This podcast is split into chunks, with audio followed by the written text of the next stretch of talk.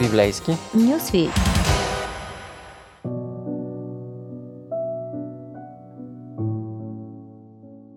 Защо се разоряват народите и племената намислят суета? Опълчат се земните царе и управниците се наговарят заедно против Господа и против Неговия помазаник, като казват «Нека разкъсаме връзките им и нека отхвърлям от себе си въжетата им».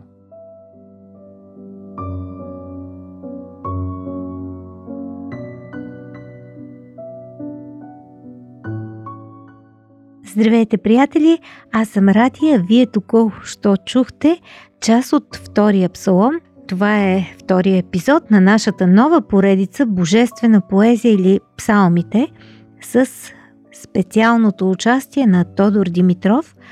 Няколко думи за него. Това е един от актьорите на Крикора Зарян, който в последствие завършва режисура и сега е известен като един от Шекспировите режисьори – а, нашият екип специално му благодари за колаборацията и както чухте, има защо, а пълния текст, Псалом 2, ще чуете в края.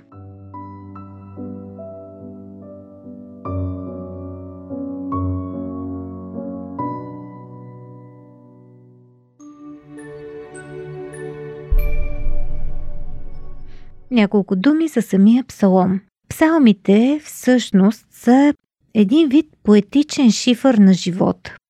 В първия псалом ние чуваме за гибелта на нечестивите.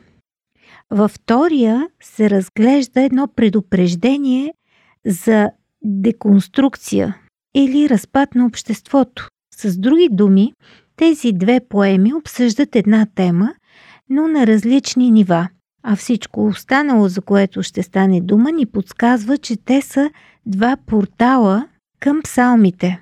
Тоест, те са един вид въведението към тях.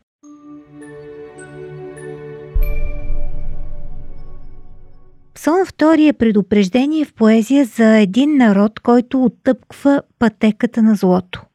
Резултатът е национална катастрофа, деконструкция на нацията. Това е пътят на индивидуалния избор, който обаче се е разширил до целия народ.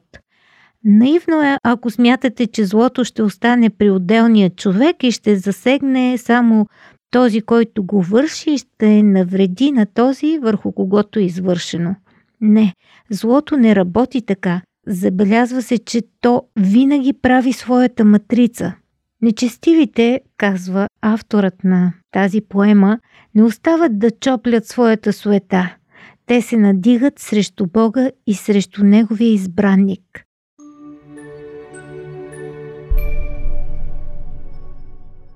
Социалните инженери на този бунт са князете на земята, световните управляващи елити.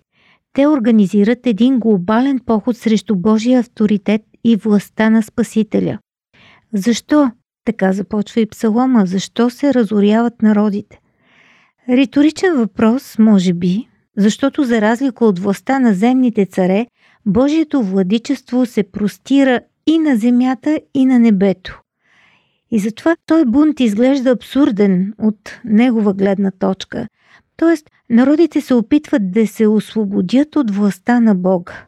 Това е подобно както на една риба, която се бунтува срещу водата и иска да се освободи, като излезе на сушата.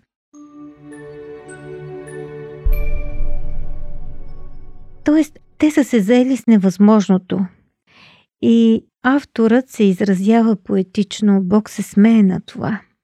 Внезапно обаче този смях се обръща в гняв.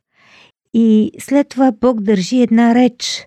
Нека земните царе, нека управляващите не забравят, че той ги е поставил на това място и тяхната власт е плод именно на неговия избор, каквото и да мислят те самите и каквото и да твърдят техните придворни летописци.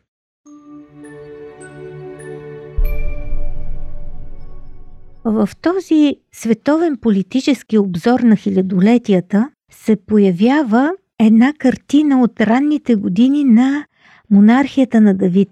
Коронацията на хълма Сион, който е заобиколен от враждебни и агресивни народи. Царят обявява на всеослушание легитимността на своето царуване.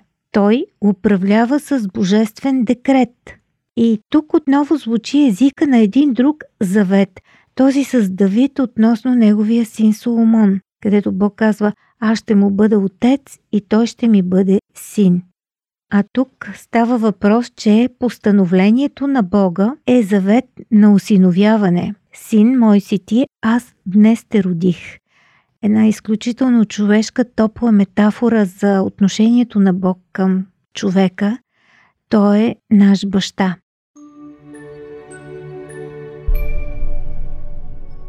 Коронацията съвпада с включването на Царския завет. Поемата получава месиански обертонове, които отзвучават и в посланието към евреите. Първа глава, 5 стих, където част от аргументацията на Павел и в тези думи. Защото на кого от ангелите Бог е казал някога ти си мой син, аз днес те родих и пак аз ще му бъда отец, той ще ми бъде син. С други думи, върховното изпълнение на този завет е коронацията на Спасителя – той ще царува до краищата на земята.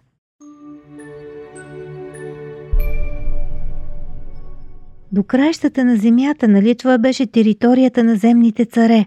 Но може би точно тук е предупреждението. Властта на управляващите елити е временна. Обаче те все още имат време за смяна на политиката. Бог им дава готово решение за оцеляване. И не само – това е нова програма, друг ред, който ще им донесе доверие, защита и просперитет. Благодата продължава. Има още време, за да влезем в правия път.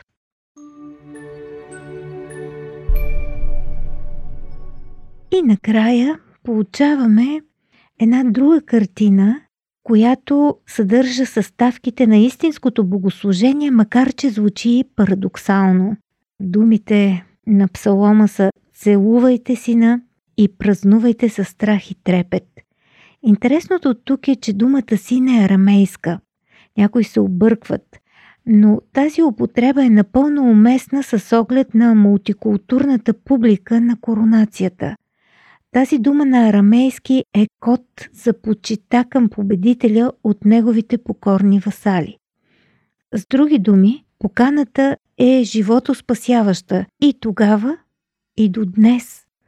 Враждебните царе или управляващите елити, които воюват с Бога, все още могат да намерят убежище в Него.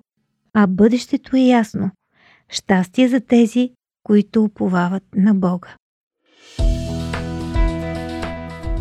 Радио 316, точно казано.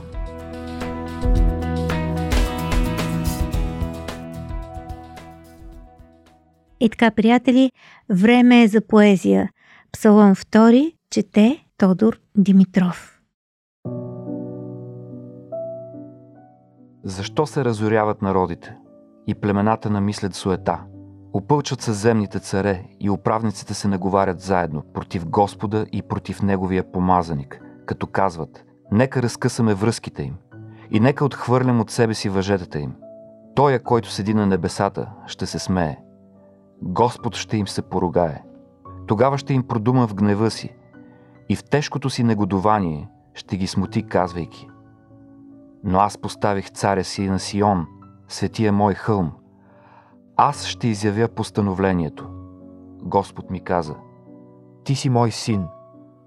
Аз днес те родих. Поискай от мене и аз ще ти дам народите за твое наследство и земните краища за твое притежание. Ще ги съкрушиш с железен жезъл, ще ги струшиш като гранчарски съд. Сега проче вразумете се, о царе, научете се земни съдии, слугувайте на Господа със страх – и радвайте се с трепет. Целувайте избранника, за да не се разгневи и да не погинете в пътя, защото скоро ще пламне неговият гняв. Блажени са всички, които се надяват на него.